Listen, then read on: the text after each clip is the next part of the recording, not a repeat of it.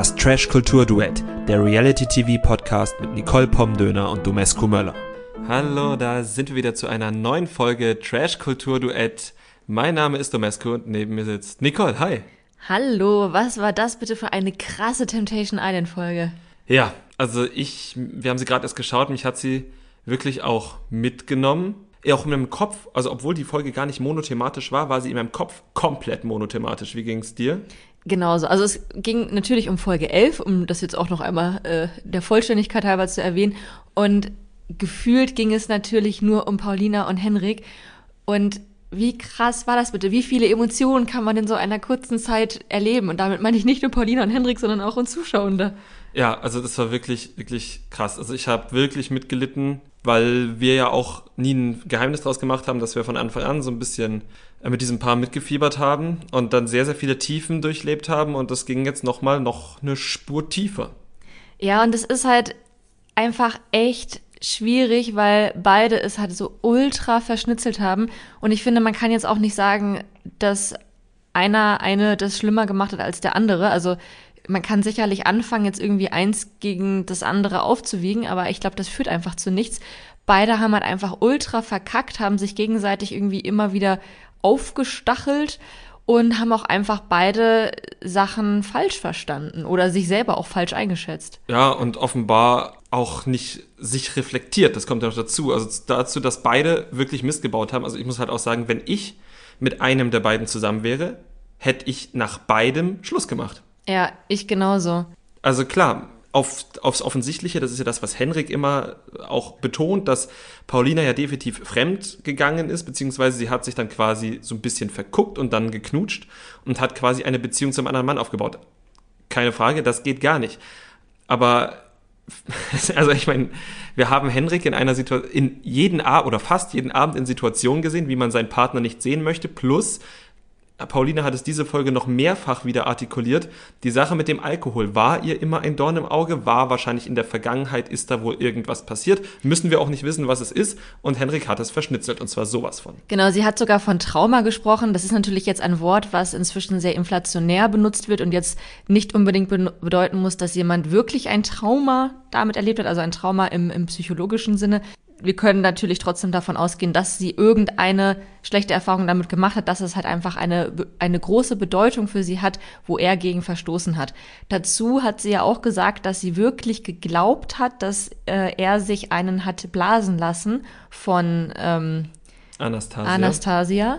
Und dass ja in ihren Augen damit er quasi noch schlimmer fremdgegangen ist, als, als was sie gemacht hat mit dem Kuss wie gesagt, ich finde, man sollte das jetzt nicht eins zu eins irgendwie gegeneinander aufwiegen, das, das haut nicht hin und stimme dir da halt voll zu. Also beide haben einfach richtig, richtig verkackt. Ich fand's richtig krass, wie Henrik dann auch bei dieser Aussprache erst gar nicht eingesehen hat, dass er es halt auch verkackt hat und immer noch behauptet hatte, ja, das, was ich gemacht habe, war ja nicht schlimm. Irgendwann hat er dann ja auch gesagt, ich habe verkackt und mhm. ich habe es auch richtig schlimm gemacht und so. Und das fand ich halt einfach ultra krass, wie er das halt dann immer noch nicht wahrgenommen hat. Auf der anderen Seite fand ich es im positiven Sinne auch ultra krass, dass er in seiner Emotionsgewalt dann ihr auch direkt verziehen hat. Also, dass er halt auch wirklich gesagt hat, ich möchte nicht Schluss machen, ich möchte um diese Beziehung kämpfen. Das hat man ihm auch angesehen, wie fertig der war, wie viel Emotionen da drin stecken, wie er sie liebt und wie er eben bereit war, ihr dieses Fremdgehen, ihr diese emotionale Bindung zu einem anderen Mann zu verzeihen, um an dieser Beziehung festzuhalten. Mhm, absolut. Also das hat sich ja die ganze Staffel auch gezeigt, dass das jetzt kein, kein Kindergeburtstag für die beiden war. Die, die, die lieben sich schon oder die haben sich zu dem Zeitpunkt der Aufzeichnung halt schon geliebt und umso dramatischer ist das ja. Und deshalb ist das ja auch der Fall, der jetzt auch noch in den sozialen Netzwerken von ganz vielen Leuten halt ausgewalzt wird. Und daran stört mich halt vor allem diese Perspektive, die von ganz vielen vermeintlichen Bros jetzt ganz ähm, immer so deutlich gemacht wird. Immer wieder kommen diese Bros darauf, dass äh, Paulina ja was wirklich Schlimmes gemacht hat und man mit dem, was Henrik gemacht hat, ja schon nochmal hätte neu anfangen können. Aber das ist ja nur aus Henriks Perspektive so. Also, ich, wie gesagt, ich habe es vorhin schon mal gesagt, ich würde da nicht nochmal neu anfangen wollen, wenn ich das von meinem Freund oder meiner Freundin halt in dem Maße gesehen hätte. Und ich finde das auch uncool gegenüber Henrik, das zu, immer wieder zu behaupten, weil das tut ihm nicht gut, glaube ich. Ich glaube, dass ich auch jemand bin, das gut mit Henrik meint, ohne ihn jetzt persönlich zu kennen. Ähm, aber er ist mir durch seine TV-Präsenzen einfach sehr ans Herz gewachsen und ich finde es uncool, weil er hat selbst auch gesagt, dass Paulina ihm gut tat weil er halt selber über seinen Kontrollverlust weiß. Und wenn jetzt er immer nur auf irgendwelche Ja-Sager trifft, die unbedingt seine Bros sein wollen, naja, dann wird's halt leider nicht besser. Genau, und wir haben ja auch schon recht früh bei der Besprechung dieser Temptation Island Staffel immer wieder betont, dass er für die Zuschauenden ein Alkoholproblem hat und ähm, das ja auch selber irgendwie artikuliert hat, weil er hat ja am Anfang selber auch gesagt, dass er eben versprochen hat, nicht zu trinken und hat dann halt da einfach die Kontrolle verloren. Ich finde, es ist halt ziemlich offensichtlich und es hilft ihm natürlich dann auch nicht, wenn andere ihn dann immer dafür feiern und eben so tun, als wäre das halt nichts Schlimmes, wenn ähm, Alkohol einfach für dieses Paar einen ganz anderen Stellenwert hat, als es für andere Paare hat, die jetzt kein Problem mit Alkohol haben. Ja. Und dazu, also wir besprechen natürlich hauptsächlich das, was wir im Fernsehen sehen und nicht das, was irgendwie außerhalb davon bei Social Media passiert. Aber dazu könnte man ja auch erwähnen, dass er ähm, unmittelbar nach der Aufnahme von Temptation Island einen Urlaub sozusagen gemacht hat und da auch bekannt gegeben hat, dass er eben jetzt einen Lebenswandel durchmachen möchte, dass er keinen Alkohol mehr trinken möchte, keine Party mehr machen möchte, dass er irgendwie festgestellt hat, wie viel er in seinem Leben falsch gemacht hat. Also ich glaube, das hat ultra viel in ihm gemacht. Es ist halt nur die Frage, wie nachhaltig war das? Mhm. Und ja, hilft es ihm auch wirklich? Ja, also wie gesagt, ich hoffe halt, dass Henrik nicht nur auf irgendwelche Ja-Sager trifft, die ihm ständig sagen, dass er nichts falsch gemacht hat, weil ich glaube, das tut ihm nicht gut. Die Beziehung, glaube ich, müssen wir nicht reden, die ist futsch. Das ähm, ist schön, dass sie noch in einer Umarmung aus der Show gegangen sind, aber ich glaube, wir lehnen uns nicht zu weit aus dem Fenster, wenn wir sagen, die sind wahrscheinlich kein Paar mehr. Und das ist so herzerreißend, oder? Also jetzt gerade nach diesem grande Finale, es war wirklich, ich glaube, ich spreche für viele, wenn ich sage, das Herz hat geblutet. Man ist da wirklich mit jeder Emotionswelle irgendwie mitgeschwappt, war wütend, war traurig, war, hat mitgefiebert, hat gelitten. Und ähm, ja, man glaubt ja irgendwie dann doch immer an das Happy End oder man hofft es zumindest. Disney ist schuld. Disney ist schuld. Und ich fürchte auch, dass es bei den beiden kein Happy End gegeben hat, zumindest nicht mit den beiden zusammen. Ja, für jeden Einzelnen. Ja, das wäre schön. Und ich muss aber trotzdem noch einmal betonen, wie unangebracht ich Dominiks Verhalten in dem Ganzen fand. Ja, stimmt. Bevor wir das Thema abschließen, müssen wir, glaube ich, noch mal ein bisschen über Dominik ranten, der ja offenbar unbedingt Henrik im Fernsehen auf die Fresse hauen wollte. Ja, einmal das und der sich dann halt auch so richtig dazwischen drängt, ohne zu kapieren, dass es halt nicht um ihn geht und auch nie um ihn ging. Also klar, er und Paulina haben irgendwie eine emotionale Bindung zueinander aufgebaut, aber Paulina hat ja auch immer wieder gesagt, sie hätte sich nicht auf ihn eingelassen, wenn Henrik es nicht verschnitzelt hätte, bla bla bla. Sie war halt wegen Henrik dort und klar, sie hat Dominik da kennengelernt, aber es war jetzt da nicht so, dass sie und Dominik am Ende da irgendwie als Brautpaar hinausgehen und das Ziel dieser Show wäre, Henrik irgendwie nochmal zu zermatschen. Und genau das hat Dominik eben ja an den Tag gelegt, dieses Verhalten. Dominik hat sich da, glaube ich, auch maßlos überschätzt. Dominik war halt da. Also Paulina fand ihn halt schon irgendwie gut und war halt verletzt wegen Henrik und er war halt da und ziemlich penetrant da. Ich habe lange keinen so einen penetranten Verführer mehr gesehen seit dem Poolklammerer von äh, Michelle. Wie hieß der Poolklammerer noch, der Max, glaube ich. Max genau, der. Ja, also ich weiß nicht, vielleicht sind wir da auch so ein bisschen voreingenommen, weil wir Dominik halt seit der Aito-Staffel, bei der er mitgemacht hat, auch wirklich nicht mögen. Wirklich. Ja, aber er hat sich auch, also diese Rolle, er hat seine Rolle da auch irgendwie nicht ganz kapiert und wie gesagt, er wollte Henrik unbedingt im Fernsehen auf die Fresse hauen. Ja. Aber so habe ich es verstanden. Ich weiß nicht, also klar, äh, macht man sich bestimmt beliebt bei seinem Vorgesetzten, wenn man irgendwann Polizist in Wien werden möchte, aber grundsätzlich ist Gewalt im Fernsehen ja nichts Gutes. Ja, und auch, dass er halt nochmal dieses Team Paulik hinterher schieben musste. Das ist halt, also ihr kennt euch jetzt halt irgendwie vier Wochen und ja, ihr habt irgendwie geknutscht und seid miteinander intim geworden, aber ihr seid kein Team. Ich habe übrigens bei Wanni Schreib gelesen, dass Team Paulik genauso gut für Team Paulina und Henrik stehen könnte. Ah, ja, vielleicht meint er auch das damit. Vielleicht meint er auch das damit. Vielleicht bin ich auch einfach sauer, weil ich immer noch auf dieses Happy End hoffe und Dominik alles kaputt gemacht hat. Okay, wir gucken nachher noch einen Disney-Film. Wir gucken nachher noch einen Disney-Film. Ich werde wahrscheinlich den kompletten Abend damit verbringen, mir die Instagram-Stories von allen anzugucken und ein bisschen innerlich zu leiden. Und natürlich hat Dominik nicht alles kaputt gemacht, wie bereits erwähnt. Paulina und Hendrik haben es beide verschnitten. Das haben sie selbst gemacht. Dominik hat überhaupt nichts damit zu tun. Ja, habt ihr toll gemacht. Auf jeden Fall habe ich mich auch dann am Ende, als es dann hieß, ja hier, ne, ihre Liebe hat ja am Ende doch gewonnen. Ich habe mich sehr alleingelassen gefühlt. Ich wollte nicht, dass es vorbei ist. Ich, äh, es ging mir zu schnell. Ja, das stimmt. Allerdings hat die Folge mit 51 Minuten ja schon äh, relativ überzogen und ansonsten war eigentlich gar nicht mehr viel. Na, na, na, es war doch noch ein ziemlicher Knaller. Ach ja, in der das, nee, das Nee. meine ich gar nicht. Es fällt nur halt, äh, ist auch schon in der Folge immer unter den Tisch gefallen. Und zwar, Udo hat ja jetzt auch die Bilder von Emmy gesehen, wie sie ihn betrogen hat. Stimmt. Ja. Und das hat halt nicht so viel Aufmerksamkeit bekommen, weil Udo da ja doch wirklich der stille Leiderer ist. Leider? Leider. Der stille Leider. Ja, der stille Leider. Ja, weil seine Emotion nicht artikuliert, findet im Fernsehen nicht statt. Das ist so. Er ähm, hat ja auch das Angebot bekommen, weinen zu dürfen vor Leila, was er abgelehnt hat. Kann ich auch gut verstehen. Ne? Also da, da Ja. muss man schon der Typ für sein, seinen Emotionen da vom Fernseher freien Lauf zu lassen. Auf der anderen Seite muss man der Typ dafür sein, die Emotionen so unterdrücken zu können.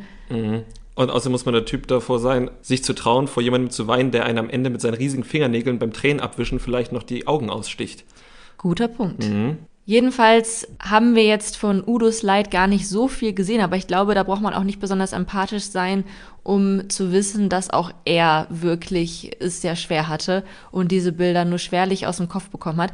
Und nächste Woche sehen wir dann ja das Aufeinandertreffen von Emmy und Udo und ich bin so gespannt darauf, wie Emmy sich verhält, wenn sie neben Udo sitzt und sie sich gemeinsam die Bilder angucken, wie sie da mit Diogo unter der Dusche und im Pool und an anderen Stellen war. Ja, und wie sie sich dann tatsächlich rechtfertigt, weil sie ja dann während der Lagerfeuer, wo sie die Szenen von Udo gesehen hat, die natürlich nicht schön, aber doch immer sehr konstruiert wirkten, ähm, sich immer so krass aufgespielt und immer sogar, ja, dann mache ich das auch, obwohl sie schon so gefühlt im Vorfeld schon immer alles vergolten hat. Ja, da weiß ich jetzt halt auch nicht, wie sie das dann reflektiert.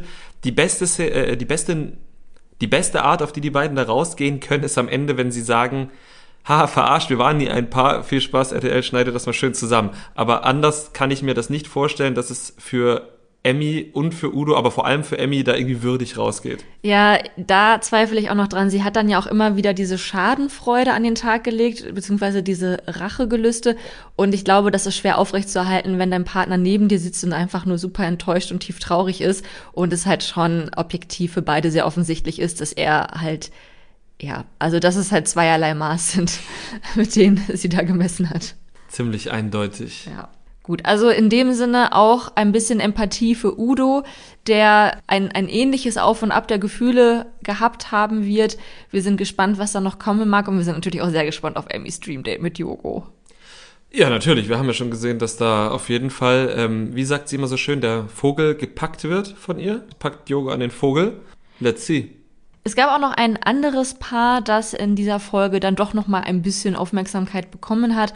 Und zwar hatten jetzt auch schon Sandra und Giuliano ihre Dream Dates, die sehr unspektakulär waren. Also sie natürlich mit Miguel und er natürlich mit Yvonne.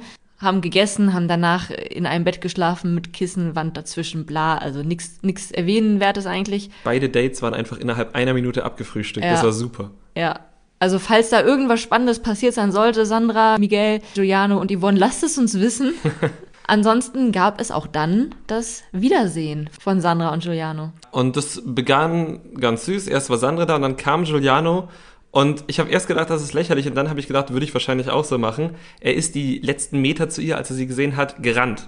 Es war schon sehr niedlich. Ja, Ja. weil ich denke mir halt, es bringt natürlich überhaupt nichts, nachdem du dich zwei Wochen gesehen hast, es sind die anderthalb Sekunden eigentlich egal, aber das checkt man ja im Kopf nicht. Und wenn man sich wirklich freut, dann rennt man die Meter auch. Genauso wie unsere Katze uns übrigens immer an unserer Wohnungstür begrüßt. Auch sie rennt uns immer entgegen. Ja, völlig unnötig, aber Dankeschön. Genau, und ich fand auch wunderschön, was, wie die beiden sich dann begrüßt haben und ja, was so die ersten Dinge waren, die sie besprochen haben. Und war, und zwar waren das Giulianos Frisur.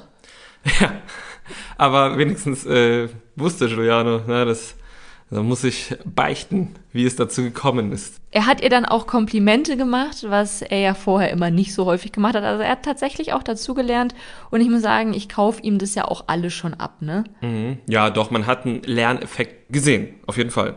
Und ähm, Lola übrigens, muss ich jetzt auch nochmal sagen, hat aber die Themen wirklich am letzten Lagerfeuer nochmal in die richtige Richtung nochmal gelenkt. Also auf die zentralen Punkte ist sie nochmal eingegangen. Und bei dem Punkt Sterilisation, beziehungsweise ähm, es war ja keine Sterilisation, es war ja das Abbinden seines Eileiters, glaube ich, sodass er temporär unfruchtbar ist. Ich glaube, bei Männern heißt das nicht Eileiter. Samenleiter, Entschuldigung. Biologie nachsitzen, wie auch immer. Auf jeden Fall hat sie das Thema nochmal angebracht, beziehungsweise wir haben die Bilder nochmal gesehen. Und da habe ich kurz gezweifelt, weil da schien mir Giuliano dann eben doch nicht so einsichtig zu sein. Also er hat ja jetzt nicht irgendwie gesagt, ja, aber scheiße von mir, Sandra, hätte ich dir sagen müssen. Da war er halt schon noch so ein bisschen, nee. Ja, um mal ein Altmänner-Zitat zu gebrauchen, äh, Rom ist auch nicht an einem Tag erbaut worden. Vielleicht kommt diese Einsicht ja noch oder diese Einsicht kam nie und das ist vielleicht mit der Grund dafür, dass ja auf Instagram eher noch so ein bisschen Beef zu herrschen scheint. Genau, zu herrschen scheint. Vielleicht scheint es auch nur so und sie machen einfach sehr cleveres Marketing oder sehr clevere PR und sind eigentlich noch ein paar. Genau, also wie gesagt, ich will jetzt auch gar nicht, wir wollen ja am Format bleiben, aber irgendwie kam mir der Sprung gerade so ein bisschen ja. dahin. Nee, genau, aber ansonsten war er ja wirklich einsichtig. Er hat ihr auch gesagt, dass er das jetzt alles erkannt hat, dass er sie liebt, dass sie so eine tolle Frau ist und so weiter und so weiter. Ich glaube, was halt weiterhin ein Problem bei den beiden noch ist, ist dieses Sportthema. Das haben sie jetzt ja auch nicht irgendwie endgültig geklärt. Man hat gesehen, wie Sandra sich darüber beklagt hat, dass sie ihm nicht sportlich genug ist, nicht äh, ja förmig förmig genug. er wiederum hat sich dann bei der Verführerin beklagt, dass sie sich immer zum Sport her hinterherziehen lassen muss. Mhm, obwohl sie es eigentlich gar nicht will. Also er zieht sie ja hinterher, könnte es auch ohne sie machen, aber ja. ja. gut, also, aber das war der Punkt, ja. Genau. Auf der anderen Seite sieht man Sandra jetzt aber bei Instagram auch immer sehr fleißig Sport machen. Also vielleicht, mhm. vielleicht, ja, Mal gucken. Vielleicht hat auch sie irgendwo ein Viertel von Rom erbaut, um ja. im Bild zu bleiben. Das kann natürlich auch sein. Sie baut übrigens ganz schön viel. Die ist sehr begabt, die Gute. Also es lohnt sich sehr, ihr bei Instagram zu folgen.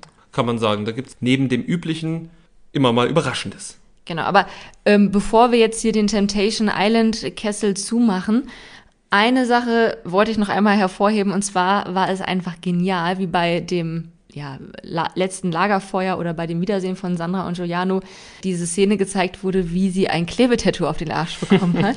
Ja, das stimmt. Also das äh, hat Giuliano ja zum Ausrasten gebracht. Und es ähm, war einfach so schön, wie er meinte, ich verstehe es nicht. Und Sandra so, so total pragmatisch, ja, ich kann es dir erklären, das war ein Pinguin-Tattoo. als wäre das das Ding, also hat sie wirklich, also das hat mir auch wirklich große Freude gemacht. Ja. Was mir auch so ein bisschen Freude gemacht hat, das war jetzt gar nicht mehr bei denen, sondern äh, eine Person, über die wir lange nicht gesprochen haben bei Temptation Island. Oh, du meinst die verlorene Kate. Die verlorene Kate. Kate ist nämlich noch in der Villa und hatte auch mal wieder was sagen dürfen. Die hat sich ja doch viel zurückgezogen, hatte auch unterschiedliche Gründe, wie wir erfahren haben.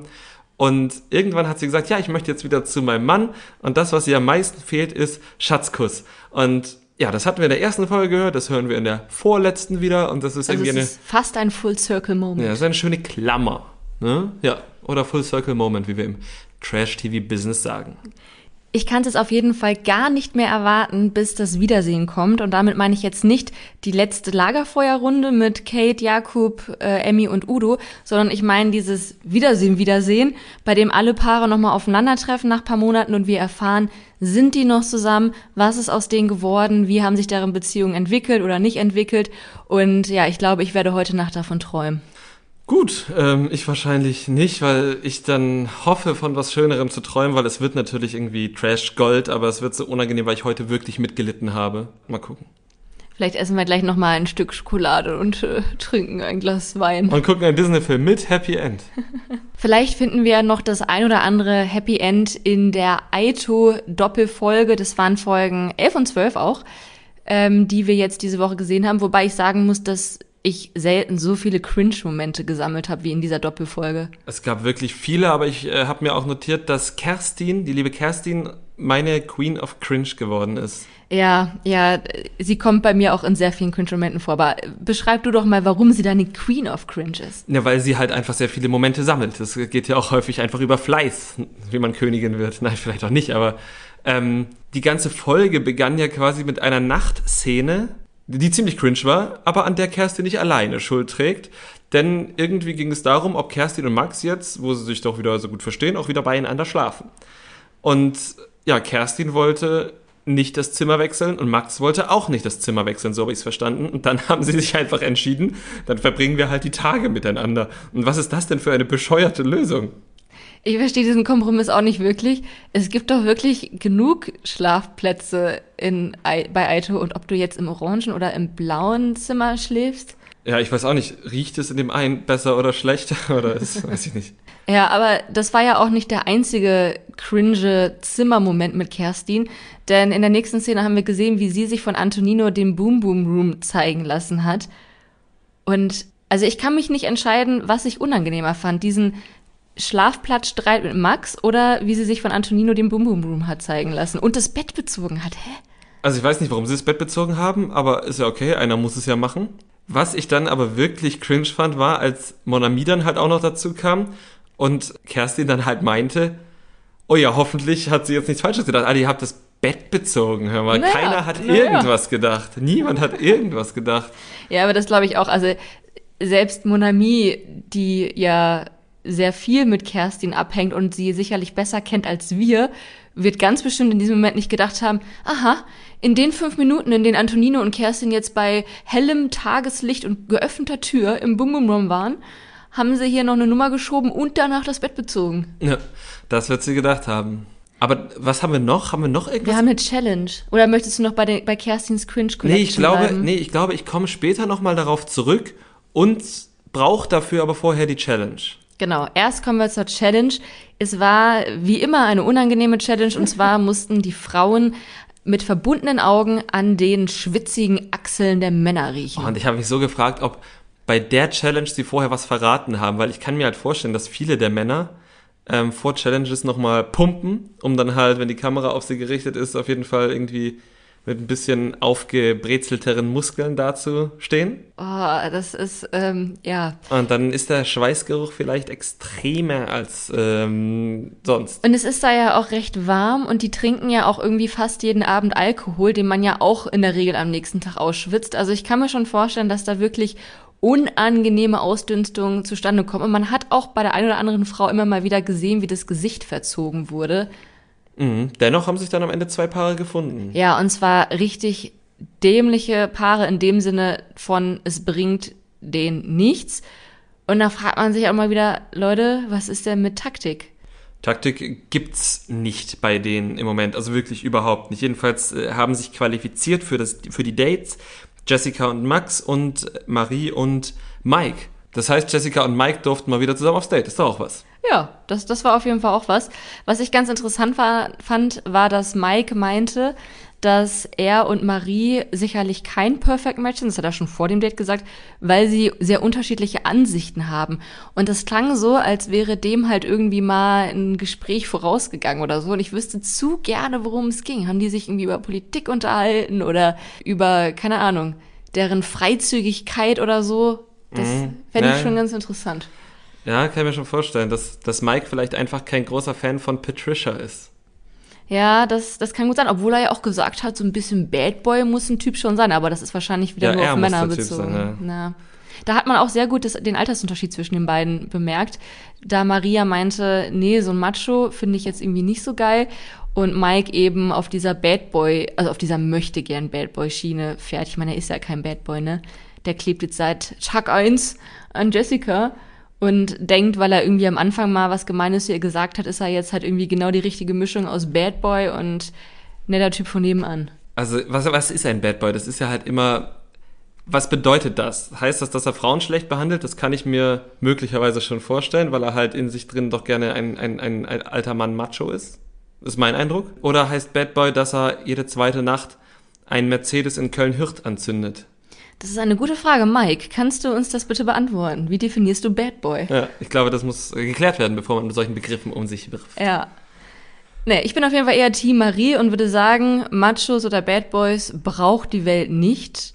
Möchtest du jetzt noch über dieses Date sprechen oder können wir zum wahren Bad Boy der Folge übergehen? Ich würde es einmal kurz sagen, und zwar gab es da, die sind Bananenboot gefahren und sind alle paar Mal runtergefallen, das war furchtbar langweilig. Außer für sie, die hatten den Spaß ihres Lebens. Ja, sagen sie zumindest. Und währenddessen, und da muss ich nochmal hinaus, gab es eine griechische Gottheitenparty Party in der Villa. Und da kommen wir noch zum dritten Cringe-Moment, den Kerstin geliefert hat. Denn sie hat sich als äh, Hera verkleidet, würde ich mal behaupten. War das nicht die Standardverkleidung, die alle Frauen einfach hatten? Natürlich, aber sie war dazu noch besonders eifersüchtig. Und das passt perfekt auf die griechische Göttermutter Hera. Und sie hat dann nämlich plötzlich ihre Eifersucht entdeckt und war dann, Gott oh Gott, ganz durcheinander, dass Max plötzlich mit jemand anderem auf dem Date ist. Und da denke ich mir, Warum zur Hölle bist du da eifersüchtig? Also ja, man muss aber schon als Background dazu sagen, dass Mike, äh, Max, Entschuldigung, vorher ja noch betont hat, während Kerstin aus seinem Schoß saß, dass Jesse genauso aussieht wie seine Ex-Freundin. Sprich, daraus kann man ja schon lesen, dass er so grundsätzlich auf den Typ Jesse vom optischen her steht. Ja, aber wissen wir, wir erinnern uns doch noch an die letzte Folge, wo alle Blonden dachten, dass sie der gleiche Typ sind wie Desiree und dementsprechend müsste Kerstin doch dann für sich daraus geschlossen haben, dass sie ungefähr der gleiche Typ ist wie, äh, jetzt fällt mir ihr Name nicht ein, Jessie und Max Ex-Freundin. Ja, aber diesen Gedankengang hatte sie anscheinend nicht. Ähm, ich finde dein, deine, deinen Vergleich aber sehr interessant, weil du damit Max ja auch zu Zeus machst. Ja, ich habe mir dann auch noch aufgeschrieben, Max ist ja nicht wirklich Zeus, weil er ja dann doch sein. Er ist nicht Bad Boy genug für Zeus. Ja, genau. Zeus ist auf jeden Fall der größte Bad Boy der griechischen Inseln, aber er hat nicht die Gestalt eines Schwanes angenommen, um es mal so zu sagen. Nee, aber. Ähm, wir sind auch ein Kulturpodcast. Ja, ja das, das ist dann schon wichtig. Das haben wir dann eben leider nicht über Max erfahren, dass in ihm dann doch eine Gottheit steckt. Dafür haben wir und auch Jesse von ihm erfahren, dass er Handtaschen, Damenhandtaschen entwirft aber nicht für junge Leute. Nee, deshalb ja auch keine Frauenhandtaschen, sondern Damenhandtaschen. Ab wann ist man eine Dame? Ü50? Weiß ich nicht, wahrscheinlich so mit, mit äh, Eintritt der Wechseljahre vielleicht. Hm, ab dann ist man eine Dame. Ja, ist sicherlich auch etwas, worüber man sehr, sehr lange diskutieren könnte. Ja. Aber du wolltest noch sagen, wer der wahre Bad Boy der Folge gewesen ist. Genau, und das ist nicht überraschend Are You the Red Leon? Oh ja, also das war wirklich. Erzähl du. Okay, also Leon hat dicke Eier. Und zwar nicht erst seit heute, beziehungsweise seit Folge 11 und 12, sondern schon seit einer Weile. Und wir haben jetzt schon öfter gesehen, dass er immer mal wieder, also erst wollte er diesen Kuss von Estelle, auf den er lange warten musste, den hat er dann irgendwann bekommen. Und jetzt will er mit Estelle in den Boom Boom Room. Estelle möchte aber nicht und sagt ihm das auch immer wieder, auch recht, ja, freundlich, würde ich mal sagen. Ähm, Leon gibt aber nicht nach, denn er hat ja dicke Eier. Genau, und anstatt das zu machen, was ein Calvin tun würde, einfach mal unter die Bettdecke gehen und an sich selbst manipulieren. Oder in die Dusche. Es, es gibt Orte und Wege. Ja, wirkt er immer wieder auf Estelle ein und zwar so doll, dass es wirklich, wirklich unangenehm wird. Am Anfang hatte Estelle dafür sogar noch Verständnis, was ich schon total unverständlich finde und wo ich sie am liebsten einmal schütteln würde und sagen würde, run, girl, run. Da hat sie noch gesagt, ja, ne, der drängt mich ja auch nicht, er hat ja noch Geduld. Sie hat halt zu dem Zeitpunkt leider noch nicht gesehen, dass er diese Geduld eben nicht hatte und sich mit gefühlt allen anderen Personen im Haus darüber unterhalten hat, dass Estelle ihn nicht ranlässt, aber er ist ja ein Mann und er braucht das ja auch und er lässt ja jetzt hier auch nicht auf sich warten und so. Und ähm, ja, nachdem er dann irgendwie mit allen sich darüber ausgetauscht hat und dann unsere heilige Isabel, die wir wirklich ja schon sehr, sehr häufig gelobt haben, in dem Moment leider auch tatsächlich nicht geglänzt hat. Nee, wirklich nicht. Aber das ist halt auch, weil sie halt, glaube ich, sie denkt halt, ja klar, wenn hier einer ist, dann bumse ich mit dem. Sie ist halt so sexpositiv, aber sie muss dann halt auch verstehen, dass nicht jeder so sexpositiv ist und dann halt sagt, ja, aber ich möchte halt nicht. Und dann ist es ultra uncool, dann halt zu sagen, ja, aber er ist doch, und wenn du ihn halten willst, Mäuschen, dann musst du ihm mal etwas vom Kuchen geben. Und das ist dann halt, und das ist ja das, was sehr viele Leute da vermittelt haben. Auch leider Isabel. Und das ist halt echt nicht cool. Also erst recht nicht, wenn man da die Vertrauensperson von Estelle ist, dann hat man ihr halt den Rücken zu stärken, ganz egal, was für eine Entscheidung sie da trifft. Und wenn sie sich nicht danach fühlt, dann fühlt sie sich nicht danach, dann muss sie das auch nicht rechtfertigen und dann muss sie sich vor allem auch nicht verbiegen für so ein Are You the Red Leon. Ja. Ja, auf jeden Fall hat er das dann nicht auf sich sitzen lassen, sondern er hat Estelle dann aber mal sowas von runtergeputzt ja, ist das Wort. Ja, mir fehlte das Wort. Ja, also das war wirklich auch nochmal wieder nicht schön anzusehen. Er hat dann halt gesagt, du bist alles, was ich nicht will. Und was hat er noch gesagt? Äh, wenn ich dich draußen kennengelernt hätte, hätte ich dir einen, einen äh, Korb gegeben. Genau, und nach solchen Sachen war ihm offenbar selbst nicht klar, dass er sie damit abgeschossen hat. Ja, und vor allem, sie hat dann auch gesagt, hier nur weil ich dich nicht ranlasse oder irgendwie sowas. Und er meinte, nein, nicht nur deswegen. Hä? Worüber reden wir denn gerade? Ja, und er hat dann ja auch noch als er ihr schon einiges an den Kopf geworfen hat, hat er dann nochmal gesagt, ja, aber sag mir doch nochmal Boom Boom Room. Und da habe ich halt gedacht, Alter, äh, was ist, was ist deine Mission? Was, was, was willst du hier erreichen? Also wir sind wirklich, wirklich gegen Gewalt. Aber da hätte noch? man sich gewünscht, dass man irgendwie seinen Kopf einmal kurz im Pool taucht und sagt, Junge, kühl dich ab. Ja, wirklich. Also das war halt, der hat dann wirklich überhaupt nicht nachgedacht und hat sich überhaupt nicht reflektiert. Und das ist sogar so doll gewesen. Man muss ja halt wirklich sagen, es ist so, er hat so doll auf ihr rumgehackt, dass am Ende während der Matching Night, da können wir glaube ich einmal kurz vorweggreifen, sogar Sophia Tomalla, die wahrscheinlich sich eher eine halbe Hand abhacken als für eine andere Frau einsetzen würde, gesagt hat, ja, gucke mal, das und das ist passiert und nochmal alles klargestellt hat, damit das Ja nicht falsch verstanden werden kann und Estelle möglichst davon abgehalten wird, nochmal in Richtung Leon zu tendieren. Ja, es war auch schon so ein bisschen krass, dass Estelle halt nicht sofort erkannt hat, dass er ihr halt gerade eine Abfuhr gegeben hat. Wobei man natürlich auch sagen muss, ja, wenn nicht er, dann sie, ne? Also, ja, schießt den Typen in den Wind. Man kann wirklich nur hoffen, dass sie da jetzt was für sich mitgenommen hat und zwar einen riesigen Eimer Selbstbewusstsein und vor allem Selbstwertgefühl, dass sie sowas nicht nötig hat, dass keine Frau sowas nötig hat und dass Leon sich bei allen zukünftigen Partnerinnen wirklich in eine sehr lange Warteschlange stellen muss. Ja, das wäre angemessen. Äh, was wir noch nicht erwähnt haben, Max und Jessica wurden in die Matchbox gewählt und waren ein No-Match. Und das, obwohl sie vorher noch gesagt haben, na, eigentlich nicht, aber eigentlich könnte es auch sein. Ja, da waren wir natürlich alle sehr überrascht. Ja, dass das nicht ist, also hui. Hm. Ja, gab ja auch kein Verkaufsangebot, nicht? Aber nach dieser Matchbox, die quasi mal wieder in den Sand gesetzt wurde, wobei die Alternative ja wahrscheinlich auch nicht besser gewesen wäre, ähm, haben alle gesagt, oh, jetzt müssen wir aber taktisch spielen. Wir müssen jetzt nochmal uns alle voll neu kennenlernen. Ja, das waren die fleißigen SchülerInnen von Sophia, denn bevor der Matchbox-Entscheidung hat Sophia ja wirklich nochmal die Lehrerin raushängen lassen und äh, denen da eine allerfeinste Standbauche gehalten, die sie dann auch in der Matching Night nochmal wiederholt hat. Und also wirklich wie im Lehrbuch der 50er Jahre äh, denen da erklärt hat, Leute, so geht's hier nicht, wofür seid ihr überhaupt hier, was könnt ihr überhaupt, ihr müsst hier doch bisschen euch kennenlernen. Mhm, genau, und dann war da ein Musterschüler oder ein paar mehrere, aber vor allem ist mir Marius in Erinnerung geblieben, der dann eins zu eins nochmal das runtergebetet hat, was Sophia schon gesagt hat. War dann auch etwas ermüdend, aber unbedingt auch noch wollte, dass das auch noch an diesem Abend stattfindet. Ich denke mir halt, was seid ihr alles für Idioten? Also Klar, ersten zwei Folgen kann man gucken, was geht. Und dann ist doch der Zeitpunkt erreicht, wo man halt sagt, okay, jetzt spielen wir taktisch. Aber dann habt ihr ja nicht taktisch gespielt. Sondern Leon hat ja Estelle dazu gebracht, nicht taktisch zu spielen. Und Marius war einer von denen mit Dustin zusammen, die dann auch noch Leon und Estelle gesagt haben, ja, habt ihr richtig gemacht, man soll ja, bla, bla, bla. Hm, ihr steht zu eurer Meinung, dann ist das ja gut, wenn ihr das so macht. Und ich denke mir, okay. Und jetzt nach Folge oder in Folge 12, dann wollt ihr mit Taktik anfangen vor allem, ihr wollt ja nicht dann mit Taktik anfangen auf Grundlage dessen, was ihr schon habt, sondern ihr wollt dann nochmal ganz neu anfangen und das war wirklich Panne hoch 10.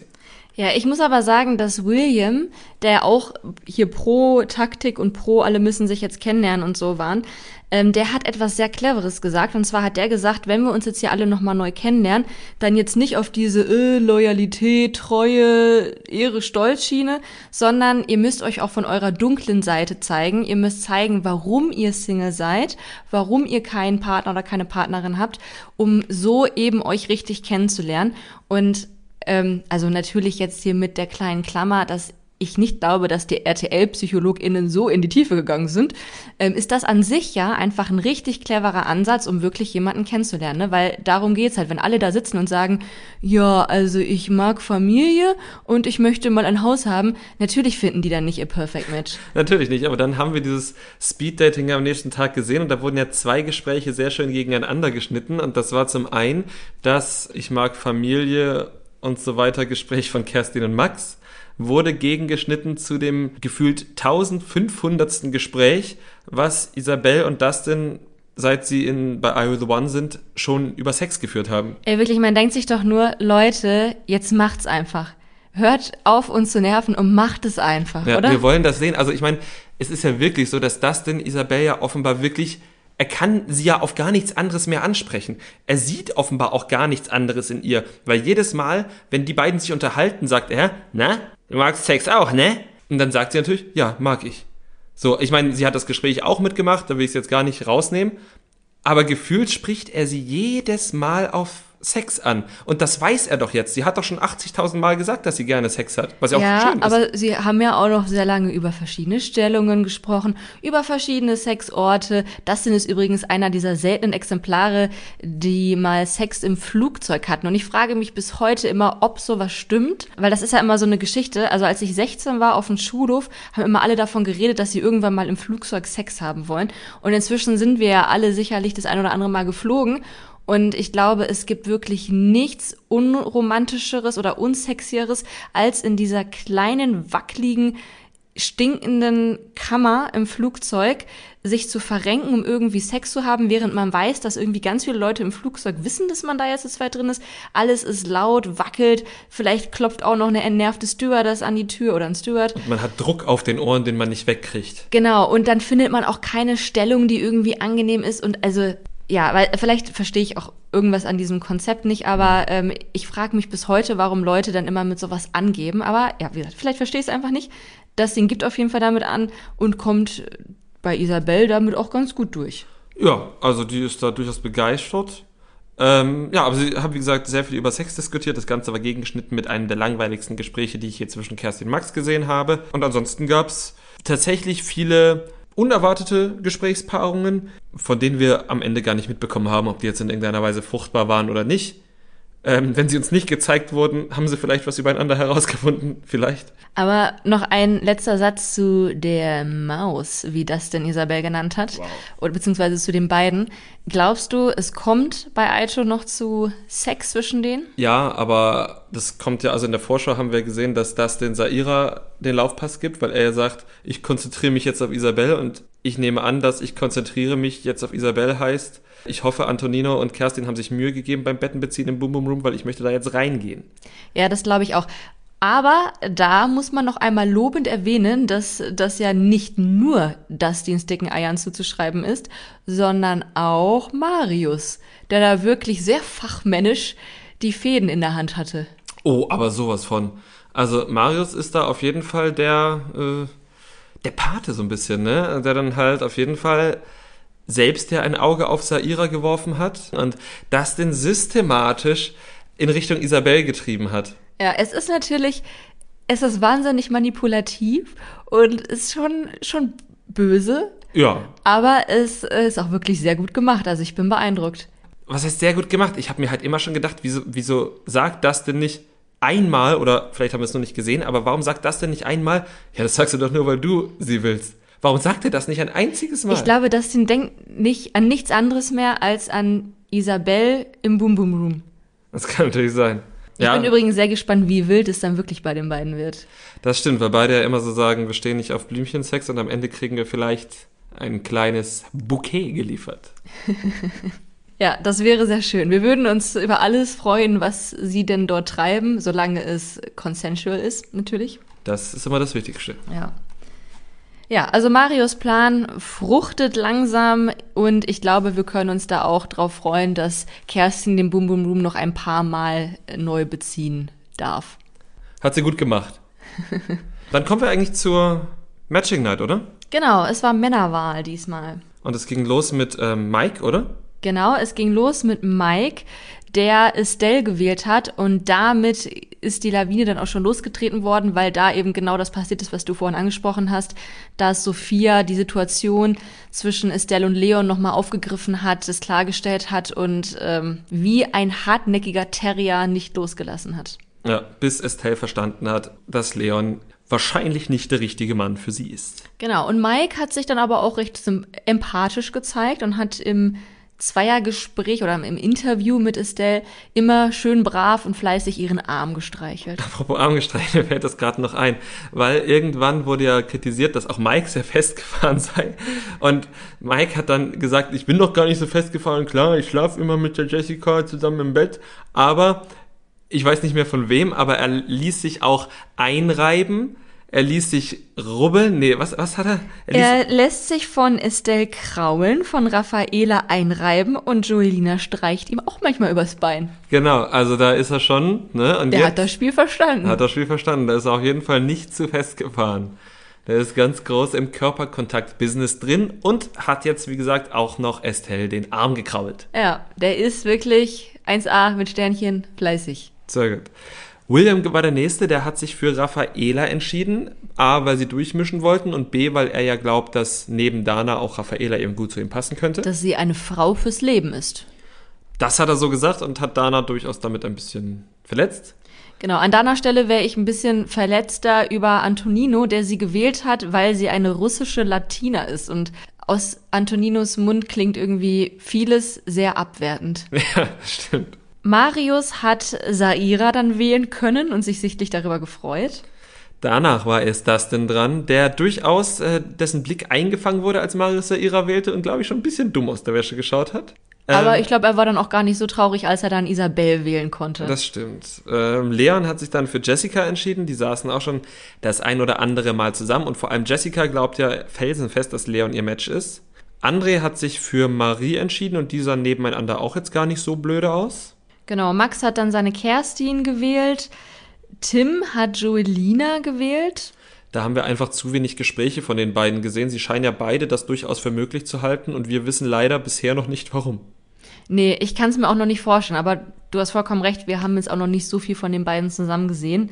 Ich würde eh gerne mehr von Ninja Warrior Tim sehen. Also äh, nach, nach seiner Zeit mit Patricia und dann diesem kurzen Ausflug mit Desiree ist es ja jetzt doch wieder recht ruhig um ihn geworden.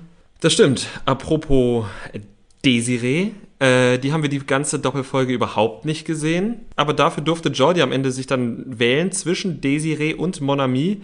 Und er hat sich am Ende offenbar nur deshalb für Desiree entschieden, um keinen Stress mit seinem Bro Antonino zu riskieren, der ja mit Monami quasi bald Silberhochzeit feiert. Ja, ich fand das eigentlich ganz charmant, weil ich meine, alle wussten, dass er auf Desiree scharf ist und dass er und Monami wahrscheinlich noch nie ein Wort miteinander gewechselt haben. Das war dann, ja, eigentlich, ich fand es ganz nett. Okay. Ja, ich hab, hab halt gedacht, na, wenn du Desiree nimmst, sag doch, ich habe zu Desiree einen Draht. So, also, na gut. Ja, ja. Aber daran möchte ich mir jetzt wirklich nicht aufhängen. Es gingen erstaunliche vier Lichter an. Mhm. Und nachdem wir genannt haben, wie viele Lichter angegangen sind, werfen wir einen Blick auf die Trash-Kultur-Duett Excel-Tabelle. Wir haben mal wieder für euch rumkalkuliert und rumgerechnet. Und ähm, wir können zwar immer noch nicht die 10 Perfect Matches präsentieren, aber wir können jetzt unsere heißeste Theorie vom letzten Mal beerdigen. Denn wir haben ja mit den Konstanten Joelina und Mike, Kerstin und Max und Dana und William gearbeitet. Und ja, diese Konstanten gehen hinten raus nicht auf. Zumindest, wenn wir uns nicht vertan haben.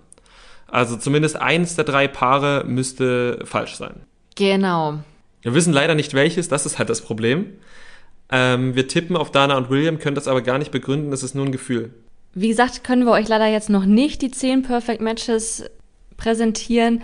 Ähm, es gibt nach wie vor eine Theorie, in der Kerstin und Max, Saira und Dustin und Dana und William Perfect Matches sind, eben ohne Joelina und Mike. Ähm, es gibt sicherlich auch Theorien, wo das irgendwie anders funktioniert, wo Dana und William keins sind, dafür die anderen drei. Wir sind es auch noch nicht so wirklich sicher bei Saira und Dustin. Wo wir uns aber recht sicher sind, sind Kerstin und Max, aber da muss man jetzt auch wirklich kein Genie für sein. Mhm. Genau, also bei Saira und Dustin ist es halt einfach so, dass sie einfach in den Modellen, die wir angefangen haben, halt immer eine gute Konstante waren, weil sie öfter zusammensaßen. Das ist ja das, wie wir halt quasi arbeiten. Wir versuchen die Modelle ausgehend von mehreren Paaren, die öfter zusammensitzen, zu bauen und dann Sachen auszuschließen. Und in vielen Modellen funktioniert es einfach mit den beiden. Es gibt aber auch Modelle, wo es halt mit den beiden nicht funktioniert.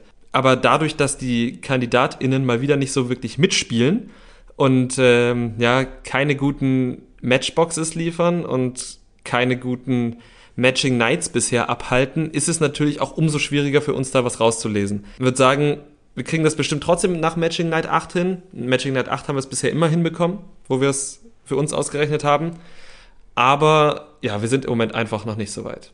Ein Ausblick noch auf die nächste Woche. Wir haben im Teaser gesehen, dass Sophia in den nächsten Doppelfolgen oder in der nächsten Doppelfolge einen Regelverstoß anspricht, der 50.000 Euro kostet. Und wir haben schon wild rumgeraten, was es denn sein könnte. Du tippst ja darauf, dass die KandidatInnen versucht haben, sich etwas aufzuschreiben. Ich bin auf jeden Fall fest, äh, fest davon überzeugt, dass es irgendwas mit dem Spiel halt zu tun hat und nichts anderes. Ich vermute, dass es durchaus etwas sein könnte, was mit abgenommenen Mikros oder ähm, verhängten Kameras zu tun hat. Also dass es da vielleicht doch ein bisschen heißer herging, aber die Kandidatinnen uns dabei nicht zuschauen oder zuhören lassen wollten.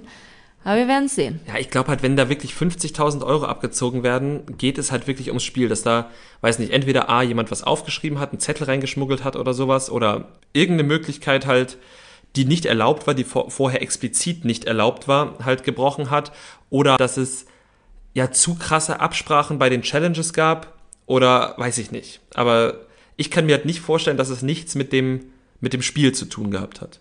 Ja, 50.000 Euro ist natürlich schon eine harte Strafe, die dann ja auch alle betrifft. Also wir werden es sehen, mal gucken.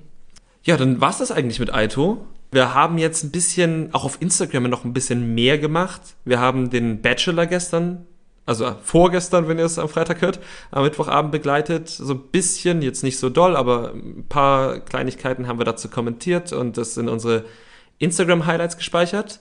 Das werden wir jetzt auch weiterhin so machen. Vielleicht nicht mit jeder Folge, aber auf jeden Fall immer mal wieder. Also wenn ihr den Bachelor guckt und uns noch nicht bei Instagram folgt, dann ähm, tut es sehr gerne. Ansonsten guckt euch gerne unsere Story Highlights an. Da findet ihr unsere Kommentare dazu. Lasst uns auch natürlich gerne wissen, was ihr davon denkt. Und wenn ihr euch von uns wünscht, dass wir jetzt zu dem oder zu irgendeinem anderen Format noch anderen, noch mehr Content liefern, dann Gebt uns Bescheid, lasst es uns wissen, wir würden uns freuen. Genau, wo wir auf jeden Fall Content liefern, ist das Dschungelcamp. Das beginnt nämlich morgen und wir versuchen da wirklich jeden Abend dabei zu sein. Versuchen, weil wir ja immer noch einen Job haben, der manchmal um neun, manchmal aber auch um sechs losgeht und deshalb wir nicht gen ganz genau wissen, ob wir es wirklich jeden Abend durchhalten und ob es sich überhaupt lohnt. Manchmal wird der Dschungel ja auch langweilig. Außerdem sind wir ja auch nicht mehr die Jüngsten, ne? Genau, aber wie gesagt, all das findet ihr auf unserem Instagram-Kanal Trash Kulturduett. Und dann bleibt eigentlich nur noch der Hinweis auf unseren Podcast, den ihr ja sowieso gerade hört, aber falls nicht, ihr findet ihn auf Spotify. Dort könnt ihr uns nämlich auch bewerten, deshalb weisen wir euch darauf hin. Da könnt ihr nämlich jetzt seit neuestem Sterne vergeben und wir freuen uns immer über neue Bewertungen von euch. Und auf Apple Podcasts könnt ihr uns Rezension schreiben, auch das erhöht unsere Sichtbarkeit und hilft uns sehr. Vielen lieben Dank fürs Zuhören. Ich wünsche euch schöne Träume, falls ihr diesen Podcast abends hören solltet. Und äh, ja, heilende Herzen nach dieser Temptation Island Folge. Dem habe ich nichts hinzuzufügen. Schöne Zeit. Ciao. Tschüss. Das Trash Kultur Duett, der Reality TV Podcast mit Nicole Pomdöner und Domescu Möller.